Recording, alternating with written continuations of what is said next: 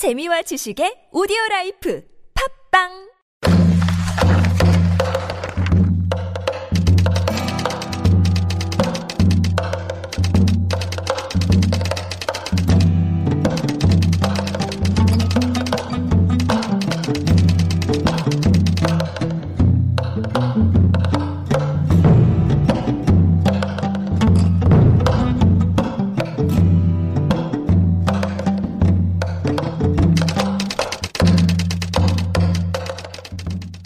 빈틈없는 역사의 재해석 더 확실하게 더 재밌게 역사를 꼼꼼하게 분석하라.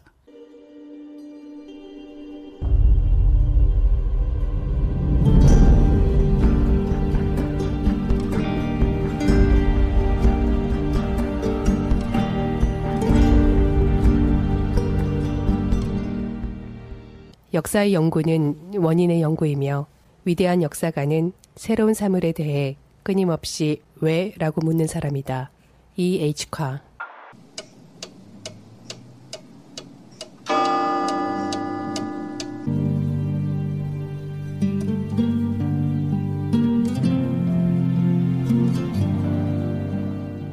사년천하로 끝난 조광조 부분인데요. 사실은 뭐 개혁하기에는 그 요즘에 그렇지만 옛날 조선의 부분에서 사년이라는 건 상당히 짧은 부분인데 어떻게 했어야 더 길게 그리고 또 개혁이라는 실질적인 조광조가 뭐 우리가 역사책에서는 뭐 조광조 하면 개혁이라든가 뭐 그런 이야기 나오는데 사실은 개혁을 별로 느낄 수가 없었는데 어떻게 했으면 더 길게 실질적인 개혁으로 와닿을 수 있는 그런 게 있었을까?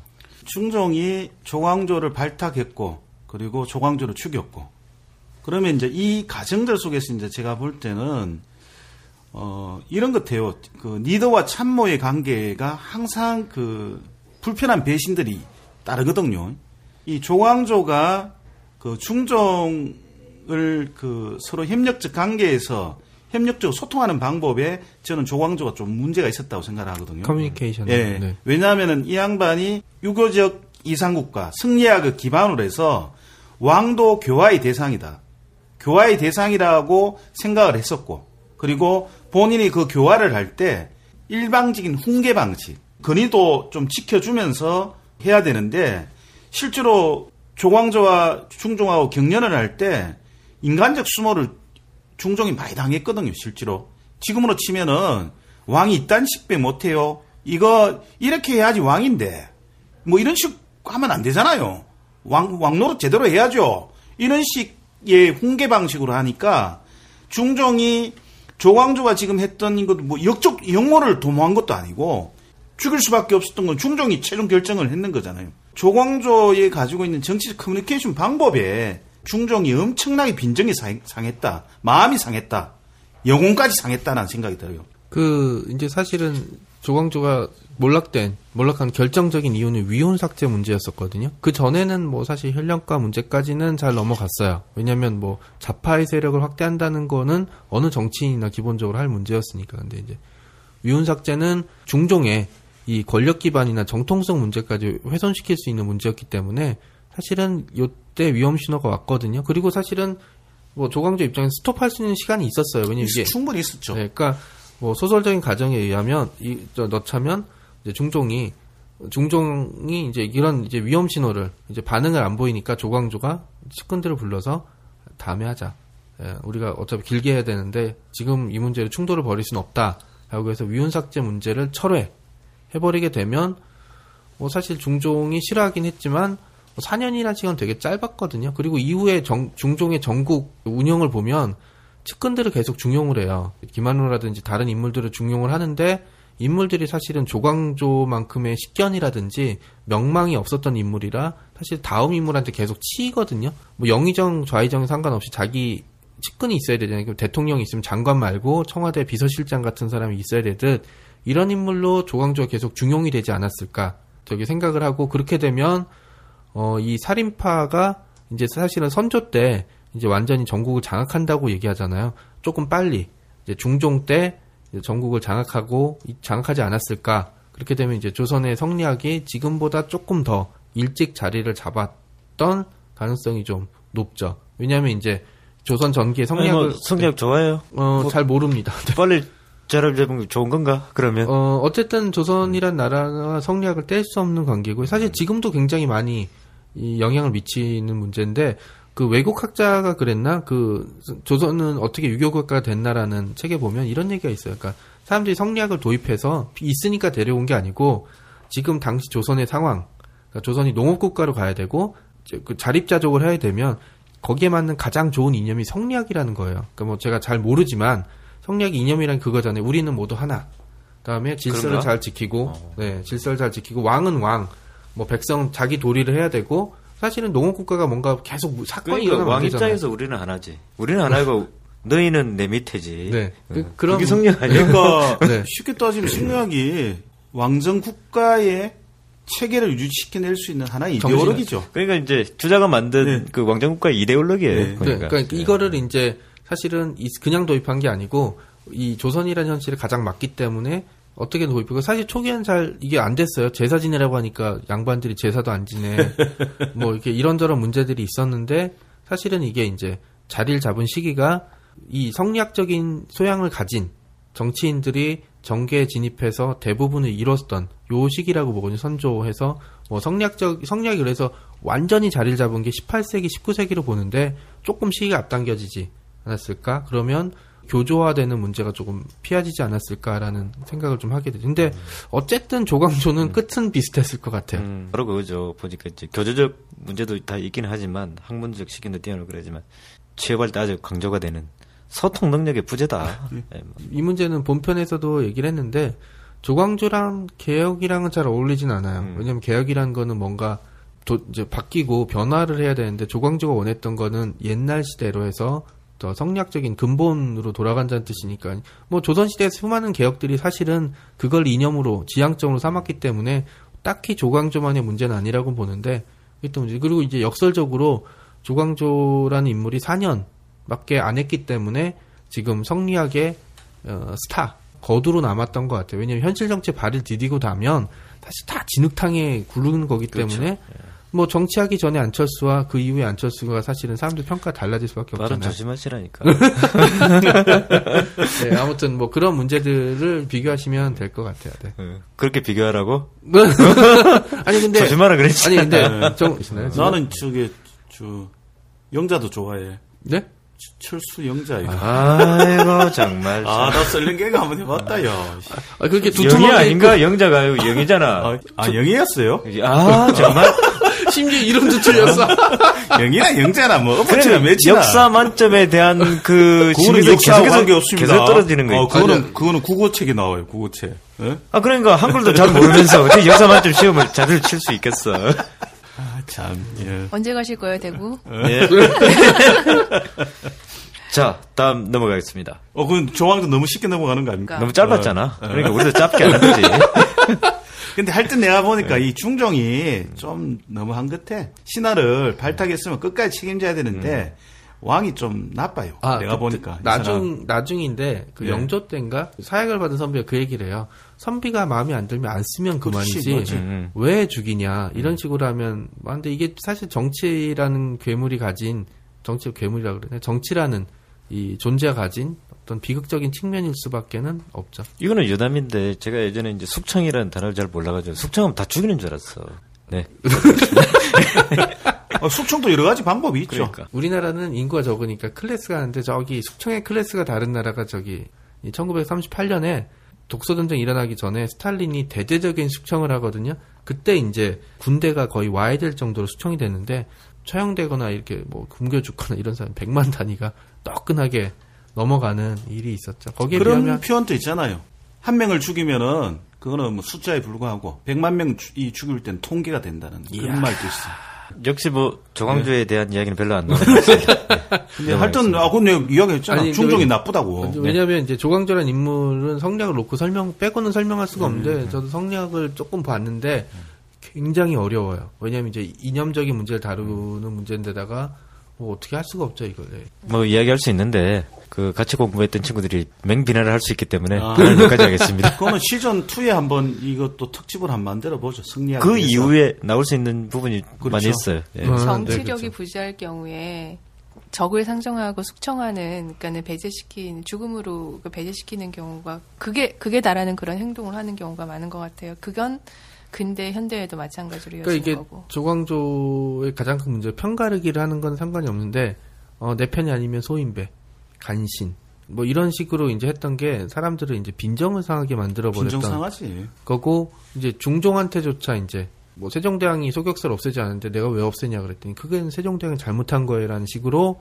이제 얘기를 했던 거는 중종 입장에서 보기엔 얘가 나 말고 뭐 성리학을 성리학을 더 믿나 더 숭배하나 뭐 이런 식으로 이제 오해를 제가 하게 볼 만들 좋은. 언어를 전달하는 방법을 배웠어야 되는 거예요. 아니. 통역을 썼던가 네. 응. 저는 이제 우리 권력 속성이 리더의 그 배신, 그 참모들은 항상 리더의 배신을 고민해야 된다. 왜냐하면 리더는 항상 배신할 수밖에 없다. 그래서 두 가지 방법이죠. 그 누가 그런 이야기를 하던데 어, 리더형 참모가 되든지 안 그러면은 참모형 리더가 되든지 이 선택을 해야 되는데 제가 보니까 조광조는 리더형 참모 같아요. 그러니까 왕이 딱 보니까 왕 위에서 참모형 리더는 이러시면 안 됩니다. 전하, 통초가 앞서 이끄는데 조광조는 이렇게 해야 합니다. must. 그러니까 계속 이제 빈정거리니까 중종 입장에서는 기분이 나쁘죠. 내가 왕인데. 뭐 내라도 이런 사람 있으면 나는 죽이지는 않았을 것 같아요. 그냥 유배 보내고 그러고 좀 근신하고 한뭐한 5년 정도 있다가 불러서 이제 정신 차린다. 그러고 뭐 이렇게 할 것 같은데 바로 왕이 지가 발탁해 놓고 지가 죽여 보면은 너무 섭섭하잖아 조광조 입장에서는. 심지어는 이 제거에 가담했던 남곤이나 심정 같은 인물도 죽이자는 얘기는 안 했어요. 이제 이게 또 당대엔 잘못 알려졌지만 뭐 앞장서서 처형해야 된다고 얘기한 적 없고 오히려 말린 측면이 있는데 끝까지 처형을 주장했던 건 사실 중종. 얘는 죽어도 아깝지 않아. 내가 잘 아는데 죽어도 싸라는 식의 인물이었으니까 이- 그렇게 얘기했던 건 둘 사이의 갈등이 좀 심했던 것더 같고. 구체적인 거를 여러분들이 저 원하시면은 성리학적 원칙주의자 조광조 편을 이 보시면 됩니다. 이야. 예, 야. 이렇게 마무리를 또. 넘어가겠습니다. 다음은 이제 개인적으로는 이제 상당히 좀뭐 인물이라서 관심이 되게 많으신 걸로 제가 알고 있거든요. 생긴 정리- 저 박 기자 생긴 왁구 자체가 저 반역적으로 생겼잖아. 디테일 자체가 반역적이야. 그 조선의 반역의 아이콘 정예립에 대해서 이제 이야기하겠는데 사실은 반역이는 영모의 실제도 아주 모하는 모한데 조선에서 끝끝내 복권되지 못한 인물이에요. 정예립이 왜 죽어야만 했을까? 죽지 않았다면 그 영모 사건은 정말 그 천여 명의 그 선비가 화를 입을 정도로 그렇게 번져 나갔을까? 이 부분에 대해서 이제 한번 해보고 그 이후에 이제 불과 몇 년 후에 임진왜란이라는 크나큰 사건이 일어났는데 그 부분에서는 일조하였을까? 그 이후에 그 사상은 어떻게 바뀌었을까? 그런 가정을 한번 해보겠습니다. 그 저는 정열입이 그 천하공물 이 얘기를 했던 게 사실은 이제 낙향하고 나서잖아요. 그러니까 자기가 이제 더 이상 선조의 미움을 받아서 정계에 복권하지 못한다는 이제 이 길이 생기니까 사실은 대동계도 만들고 이런 천하공물 얘기를 했던 것 같아요. 이게 사실은 내가 지배층이 되거나 정권의 핵심이 될 가능성이 요만큼이라도 보이면 이런 얘기 안 하거든요. 비주류가 된 거지. 네, 비주류가 되면 사실은 이 체제를 체제에 편입하거나 체제에 들어간다기보다는 체제를 엎어버려야지 되는 거잖아요. 그러니까 이제 비주류가 된다는 신호탄이 됐던 게 이런 대동계를 조직하고 저 천하공물 얘기를 했던 것 같은데 천하공물 얘기 자체도 사실은 주- 중국의 춘추 전국 시대 때 얘기 나왔던 거니까 뭐, 뭐 혁명이라고 부를 만한 문제는 아니었거든요. 그러니까 만약에 이때 사실 그리고 중요한 거는 영모에 실체가 없는 거잖아요. 뭐 얘는 전라도에 살고 있, 이제 이분은 전라도에 살고 있는데 반역은 저기 황해도에서 일어났다 그러고 잡혀온 애도 황해도에서 잡혀왔고 정작 당사자가 와서 얘기도 못 하고. 근데 만약에 이때 동인들 얘기대로 정열입이 잡혀와서 얘기를 했으면 뭐 정열입은 죽었겠지만 이게 뭐 기초국사까지 발전은 안 했을 것 같거든요. 그러니까 정열입의 죽음이 안타까운 측면이 두 가지가 만약에 이제 이, 이 상태로 임진왜란에 났으면 전 분명히 의병장이 됐을 것 같아요. 그래서 이제 그 이야기하기 전에 네네 아 네. 그 실제가 뭐한 부분을 좀 더 이야기한다 그러면 근데 왜 도망을 갔을까요? 이게 음모론으로 얘기하면 몰랐을 가능성이 되게 높죠. 왜냐하면 이 사람이 그냥 진한 죽도는 그냥 죽도에 있는 그 서실은 그냥 본인이 계속 갔던 데니까 평소랑 다름없이 그냥 갔는데 요 틈에 이제 사람들이 와서 그 음모론에 관한 뭐 최근 본편에서 잠깐 얘기했지만 그냥 자기는 그냥 놀고 있는데 거기 가서 갑자기 토포사랑 관리가 와서 때려 죽이고 나서는 자살했다라는 식으로 이제 꾸몄다라는 식의 시각도 사실 없진 않았었거든요. 그러니까 이제 이거는 사실 실체가 굉장히 모호했던 문제였기 때문에 저기 저는 사실은 음모론 쪽에 조금 무게를 두고 싶어요. 네. 근데 이제 저는 뭐 조금 생각이 다른데 이 정여립이가 기존에 중앙에서 배설을 하다가 내려갔잖아, 그죠? 네. 그러니까 어떻게 되면은 선조한테 메시지를 받은 거잖아. 니는 얘하고 일을 같이 못해. 라는 메시지를 받았는데, 실제로 정여비가 그때 죽, 죽었을 때 자기 아들을 데리고 왔거든요. 네, 옥남이죠. 옥- 그죠? 그러면 이제 나는 내가 생각할 때는 정여렵의 그 영모가 실체가 모호한 것은 사실이지만은 초기적인 어떻게 보면 아마추어 단계에서는 영모의 이 정황은 음. 그러니까 완전 구체적이진 않았지만은 그런 생각이 초기적인 형태의 했을 가능성이 있다. 왜냐하면은 음, 음모론의 입장이 아니고 진짜 자기가 영모에 있는 부분들을 조직하지 않았다면은 자기 올라갔을 거예요. 근데 어떠니까 초기 단계에서 아마추어 수준이라도 이것이 알려졌을 때는 자기 목숨이나 죽음을 면치 못한다. 죽음을 면치 못한다.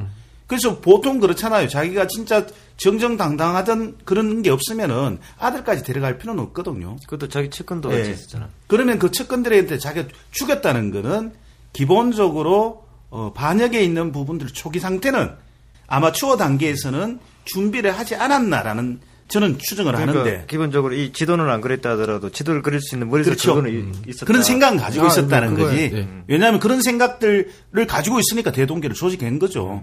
그러면서 이제 자기 형태에서 어, 어떻게 보면 step by step을 한 거지. 사람들 모으고. 저도 그 의견에 이제 약간 동의를 하는 게 대동계하고 천하공물이 아까 정 작가는 이제 그 춘추전국 시대에 그러지만 이제 역으로 보- 복권이 된다면 조선 내내 복권되지 않았어요. 네. 그래서 사실은 복권되지 않는 건 그 행위도 중요하지만 그거가 이제 사상도 아주 중요한 부분이거든요.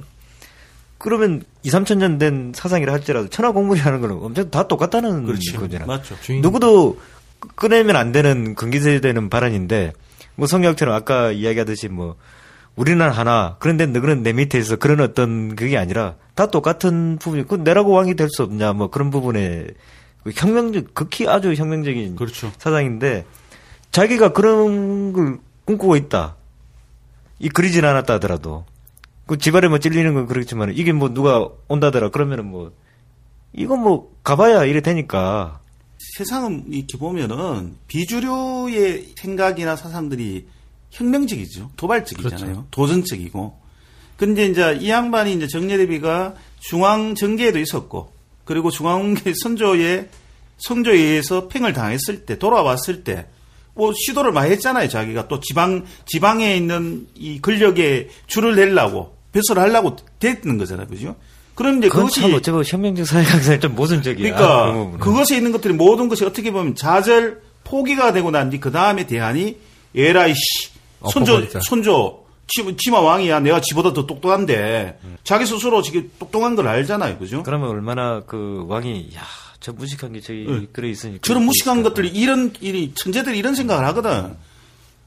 좌절과 이 포기가 돼, 저 절망일 때 천재들이 어떤 생각을 하냐면은요. 이제 그럼 내가 하지 뭐. 내 말 안 들어주면은 내가 만들지. 그 생각이 이 양반이 가지고 있었으니까 초기적으로. 그리고 책을 딱 뒤져보니까 이게 혁명적 그 이론이 있는 거야. 그렇지. 편지도 어. 그렇게 나오고. 어. 네. 아, 근데 뭐 이게 가정법이니까 그때 만약에 정여립이 하지 않고 일단 전 100% 어, 의병장이 됐었을 거고요. 그때 안 죽고 남았으면 사실은 전후에 좀 엎치락 뒤치락했지만 동인이 계속 주도권을 잡거든요.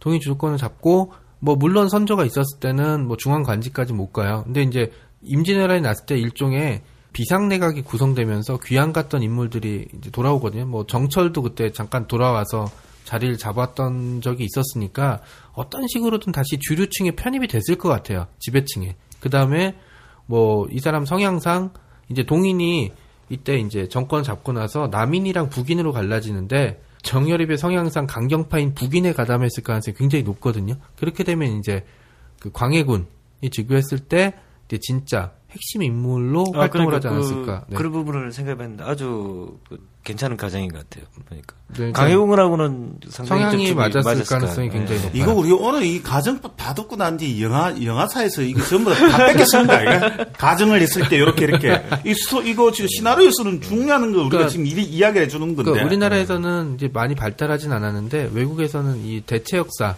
일종의 약간 SF 소설로 해서 음. 대표적인 게뭐 2차 대전 때 영국 땅에 독일군이 상륙했다. 뭐 이런 거 있잖아요. 그다음에 뭐 유명한 국내에 소개된 유명한 책이 아버지의 조국이란 책인데 독일이 2차 대전에 승리했다면 이제 어떻게 됐을까라는 식의 이제 얘기도 이건 사실 영화도 나와서 되게 유명한 영화였거든요. 방송부는 어떻게 보면은 저박 기자님이 역사 상상력대로 우리가 지금 더욱더 학대시켜 주는 거 그잖아요. 이게 학대시켜 주는 거잖아요, 그죠? 그걸 또 저기- 칭찬하려고 그래. 어, 저기- 칭찬이죠. 연말이니까. 저게 학대가 아니고 확대.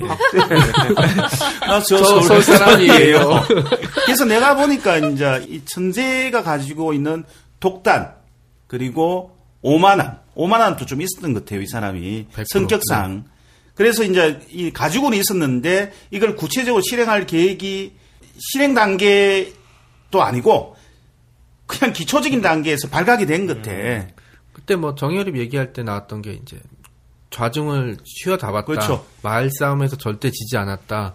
왕의 얼굴을 자주 올려다 봤다. 그 늙은 대신 내가 세 명의 왕을 섬기면서 얼굴을 제대로 본 적이 없는데 고개 쳐들어붙고 쟤는 이야기하는 도대체. 뭔데 고개를 이렇게 그렇죠. 빳빳이 들고 왕이랑 얘기하나? 라는 식의 얘기들을 보면 얘기했던 그런 성향, 그 다음에 이제 그런 환경들이 이제 이 사람을 예비 영모자, 내지는 영모를 준비하는 과정으로 몰아갔던 것 같아요. 초기 내란. 정열입의 그 캐릭터는 뭔가 하면 우리가 이제 옛날에 데모할 때 이제 선동을 아지라 그러잖아요. 그렇죠. 음, 옛날 정말 오랜만에 그, 듣는다. 어, 그러니까 아재의 탁월한 능력을 갖고 네. 있는 그분이 될 거고 이제 또 하나 그 이후에 보면 이제 그 정작가께서는 이제 뭐 의병장이 됐을 거다 그러는데 근데 그 이후에 그게 있어요. 전 임진왜란이 끝나고 나서 수많은 의병장들이 네. 관시를 받아요 선조한테. 또 또 한편으로는 뭐 영모 사건으로 이래 가지고 뭐 우병했던 사람을 갖다가 그렇게 모는 경우도 있었고. 그러니까 실제로 그 내- 조선시대 내포 지방이라고 불렀거든요. 음. 그 곰탕의 내장 포함이 아니고 그 이제 충청도 지역을 내포라고 불렀어요. 내포. 그러니까 이게 이때가 사실 임진왜란 때 조선 함경도 이때까지 다 나- 난장판이 됐을 때 유일하게 이제 전쟁의 피해가 그나마 적었던 곳이 전라도. 근데 전라도도 정유재란 때 거의 박살이 나거든요. 근데 충청도 지역은 그나마 안전했어요. 그러니까 여기에서 이제 거의 국가 핵심이라고 부를 수 있는데 요때 임진왜란 때 두 번의 반란이 일어나죠. 한 번은 송유진인가라는 인물이 일으켰고 두 번째는 잘 알려진 이몽학이라는 인물이 일으켰는데 둘 다 의병을 일으킨다라고 하면서 이제 그 병사들을 모은 거였어요. 그러니까 선조 입장에서는 되고 선조가 생각하기에 의병을 띄워주면 자기가 잘 실수했다는 걸 사실 인정해버린 꼴이 안 돼요. 그래서 선조는 계속 죽으나 사나 명나라 때문에 우리가 살았다는 식으로 얘기를 하거든요. 그러니까 이제 그런 부분에서 정열입도 뭐 의병장이 참여하고 했다 그러면 그 위에도 분명히 선조가 있었다면 이제 제대로 이제 그 가치를 인정하지 인정받지 못했을 테고 그렇죠. 그래서 저는 그 이후에 개성에서 있다 그러면 또또 육모를 꾸미지 않았겠느냐. 그렇지. 맞다. 네, 네. 저도 저기 그 생각은 했었는데 이제 전 과감하게 네. 해야 되는 거고 사실은 뭐 지방에 근거지가 이- 새거지라고 부르잖아요. 새거지가 있는 상태였기 때문에 마- 나름 만족하고 이게 근데 뭐- 변수는 하나 있었겠죠. 강해군하고의 그 관계를 어떻게 하냐에 따라서 역모를 할 것인가 아니면은 그렇지. 그 정작가가 예상했던 대로 강경 대북파로 다시 네, 부활할 그러니까 것인가. 그 서인이 이렇게 기초국사를 계기로 이렇게 정철을 필두로 이제 동인들을 압박을 하다가 이제 건저 문제로 다시 밀려나게 되면서 이제 동인 입장에서 한 방 먹었는데 이제 복수를 해야 되잖아요. 그리고 이제 기초국사가 대단히 안타까운 게 뭐냐면 본격적으로 정치가 사람을 죽이기 시작한 거였어요. 그 전에는 뭐 사화라 그래도 몇십 명 정도가 이제 그 갈려나가거나 바뀌는 수준이었거나 아니면 이제 왕이 직접 개입했던 거라 이제 어떻게 할 수가 없었다 그러면 이때는 신하들이 본격적으로 이제 서로 갈려지면서 상대방을 탄압하면서 이제 죽음을 부르기 시작했던 거였거든요. 그러니까 이제 동인 입장에서도 이 서인을 어떻게 처리해야 되는지 대단히 중요한 문제였거든요. 그러니까 요걸 가지고 이제 온건파 이제 뭐 저기 정 정인홍을 필두로 하는 강경파는 북인이 되고 그 다음에 유성룡을 비롯한 이제 온건파는 남인이 돼버리거든요. 근데 이제 광해군 때 이제 집권했던 거는 이 북인 세력이었는데 저는 저기 정여립이 만약에 이때까지 생존했다면 성향상 100% 북인에 가담했을 것 같아요. 그리고 이제 뭐 얘기했던 분조를 이끌었던 광해군과 맞췄을 가능성이 굉장히 높았고요. 버전 2를 할지 안 할지는 모르겠지만 버전 투가 버전 투는 그러니까. 뭐예요? 아니 아니 내가 말한 버전 2는 어. 네. 내년 이맘때 1년 후에 아, 할지 야, 안 할지는 모르겠지만 2로 하네. 그걸 할지 안 할지 모르겠지만 그 생각이 갑자기 번뜩 드네요. 뭐 그때도 if를 하게 된다면 만약에를 하게 된다면 강혜군과 정혜림이 만났다면 아, 야, 뭐, 어떻게 그런- 알았겠다. 그 생각이 듭니다. 근데 실제로 아까 이제 그 저도 그 비슷하게 생각하는데 뭐 이 양반은 의병장은 충분히 성향상 100% 했을 100% 했을 것 같고 그리고 이제 열심히 했는데 또 선조한테 개무시 또 당했을 것 같고 근데 이제 이 양반이 좀 어에 보면은 그 불운한 불운한 행맨가 같아요. 불운한 예, 예. 천재로 예, 끝날 수도 있었는데 음. 당시 이제 여러 가지 정황, 뭐 동서인 동서 갈등이 가장 큰 원인이었겠죠. 이제 이때 이제 희생양인 측면이 굉장히 강했죠. 실- 제가 오래 살라고 천재를 안 하잖아요, 내가. 예? 역사 만점 많아. 나는 아까 천재인 줄 알았는데 계속 천재 이야기하길래. 좀 뭐 이야기하자면은 뭐 만약에 이제 정예립이 이걸 했다 그러면 아 계속 또 아까 조선 50년 못 간다 그랬다고 조선이 다시 또 500년 못 가고 뭐 그 2, 300년에서 끝나지 않았겠느냐 또 생각이 또, 또 이렇게 뭐. 사실 임진왜란 자체 여러 뭐 시즌 2에 예. 그걸 다뤄보고 싶은데 음. 그 임진왜란 때 조선이 정말 끝장날 수 있던 순간이 여러 번 음. 있었거든요. 그 중에 뭐 한 순간이 이제 명량이었든지 뭐 탄금대 얘기니까 아마 시즌 2는 시즌 1은 사실은 쿠데타 그다음에 이제 반정 이런 걸 다뤘다면 시즌 2는 좀 전쟁이 많이 들어가요. 요 편은 그 여러분들이 반역과 음모 사이의 진실, 정예럽이 남 청취하시면은 이해할 수 있을 것 같습니다. 예, 다 끝났습니까? 이제 정리를 한번 해야죠, 이제. 또 정리하나? 이제 마지막으로 이제 번외편에 정리. 대한 정리. 예, 이제 번외편 네. 소회를 한번 이야기해야. 그래서 뭐 저는 뭐 소회가 뭐 딴 거 없고요. 제부터 할까요? 제부터 해야 됩니까? 자기가 먼저 해. 어, 저는 이제 이렇게 생각하는데, 어, 한 나라를 세우기 위해서는 1, 1천년도 부족하다. 그런데 그것을 무너뜨리기 위해서는 단 한 시간으로 도 족하다. 이게 이제 준비한 멘트예요. 그래서 단 한 시간의 이 결정적인 우리가 하루, 그날을 분석을 했는데, 이런 것 같아요. 이 전략적 사고를 가진 이 니드가 필요하다. 그리고 쌍- 쌍규형 같은. 예, 전략적 사고와 그리고 어, 그 참모들은 그 전략적 사고에 이 실현시키는 실현시켜낼 수 있는 정치적 커뮤니케이션이 강해야지만이 오래 살아남는다. 그래서 어, 결론은 천재는 오래 못 산다. 이게 제 결론입니다. 그 앞뒤가 좀 맞나? 그 다음 해주세요. 아, 예. 저는 사실은 뭐 팟캐스트랑 이제 책이랑 같이 작업을 한다는 얘기 처음 나왔을 땐 해보고 싶긴 했는데 사실은 현실화 되기 전, 되기까지는 굉장히 오랜 시간과 기다림이 필요했었어요. 그리고 이제 그 과정에서도 이제 많은 여러 가지 것들이 있었는데 저는 뭐 그러면서 개인적으로 어 제가 잘 알았다고 생각했던 것들에 대해서 다시 한번 돌아보고 아, 내가 얼마나 부족했는데 주변 사람들 도움으로 어, 이렇게 설 수 있었나 라는 얘기 아까 앞에서 얘기했던 것처럼 사람이 혼자 서기 위해서는 어, 몇 년의 시간이 필요하듯이 사람의 생각이 바로 서기 위해서는 결코 혼자 설 수 없다는 부분. 그다음에 주민만 했네. 자기만 좋은 이야기하고 왔네. 어, 그리고 이제 중요한 거는 이제 이 책이 사실은 팟캐스트와 이제 뭐 팟캐스트가 인기를 끌어서 책이 나오는 경우는 있었지만 최초로 팟캐스트랑 책이랑 같이 기획하면서 이제 결과물이 나온 건 제가 알기로는 이제 거의 처음이거든요. 그러니까 이게 좀 위대한 실험이 될 수 있을 것 같아요. 뭐 참여했던 사람들의 이제 어떤 개인적인 그런 것도 있지만 대한민국 출판 시장이라든지 쉽게 이야기해. 책 좀 많이 저, 저 사돌라고 그래. 너무 그렇게 예. 계속 이야기하면 그 역효과가 날 수 있으니까. 예, 거기까지 끊고. 예. 예, 신나게 이야기하겠습니다. 아, 저는 두 가지 생각이 들어요. 그러니까 역사 이야기를 쭉 하다 보면 보니까 큰 어떤 흐름들을 보게 되잖아요. 그러니까 뭐 근데 그 흐름 안에는 같은 방향으로 흘러가지만 행위자들은 대단히 많아서 뭐 심- 백성들일 수도 있고 뭐 재상일 수도 있고 뭐 신하 뭐 왕일 수도 있고 여러 가지 자기가 속해 있는 위치에 따라서 그 흐름들을 어떤 방식으로 반응하느냐는 좀 다른 문제니까요.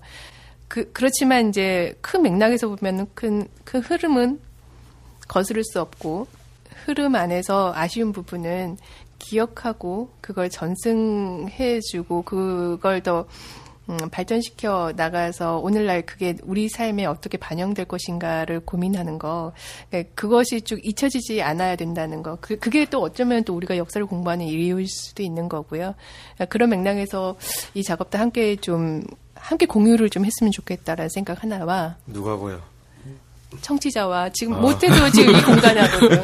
아니 이- 저는 이렇게 어려운 생각 나랑 나랑 같이 오면 그리고 이제 두 번째는 이제 제가 2014년도에 가지고 있던 그 가장 큰 화두는 기본에 대한 이야기였고 그 기본에 대한 이야기 중에서 국가란 무엇인가와 그다음 정치란 무엇인가라는 그런 기본적 어떤 개념에 대한 의문이 들어, 들었어요. 뭐 그 와중에 세월호 사건도 있었고 해서 더더욱이나 많은 사람들이 그걸 고민하는 시간이 었는데 뭐 여기 정치학 전공한 사람 벌써 둘인데 그러면 정치란 무엇인가가 너무나 명확하게 알 것 같지만 사실은 남들이 얘기해 놓은 정의들만 이해하지 그렇죠. 그게 실제적으로 우리 삶과 어떤 연관이 있을까라는 고민과 정말 그것이 무엇인가라는 측면에서의 손에 만져지는 그런 건 아직 없지 않나 생각이 들거든요.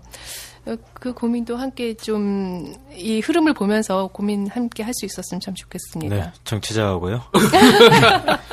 아 네, 저 뭐- 궁금한 거 한 가지. 우리 시즌 2는 결정된 건가요? 아, 나, 내 아직 말 안 했다니까, 이 사람이. 예, 제가 뭐, 정리하겠습니다. 이것도 뭐, 욕을 바가지로 들을 수 있는 말인지 모르겠네요. 정말 50년도 못 갈 조선이 500년을 갈 수 있던 이유는 두 가지 다른 것 같습니다. 방심하지 마라. 그리고 전략을 잘 세워라. 이야. 마치겠습니다. 예, 멋진데요. 이야. 이야. 완전 한 방에 정리해보네. 두 시간 동안 이거를 예. 두 마디 단어로. 예. 와, 훌륭해.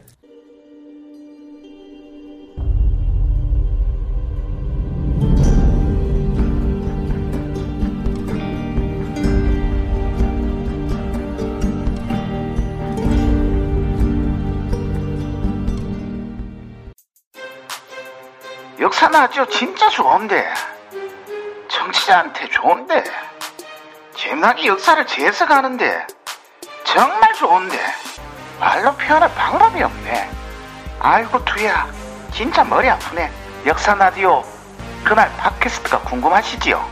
지금 바로 팟빵에서 역사 라디오 그날을 청취하십시오. 진짜 좋은데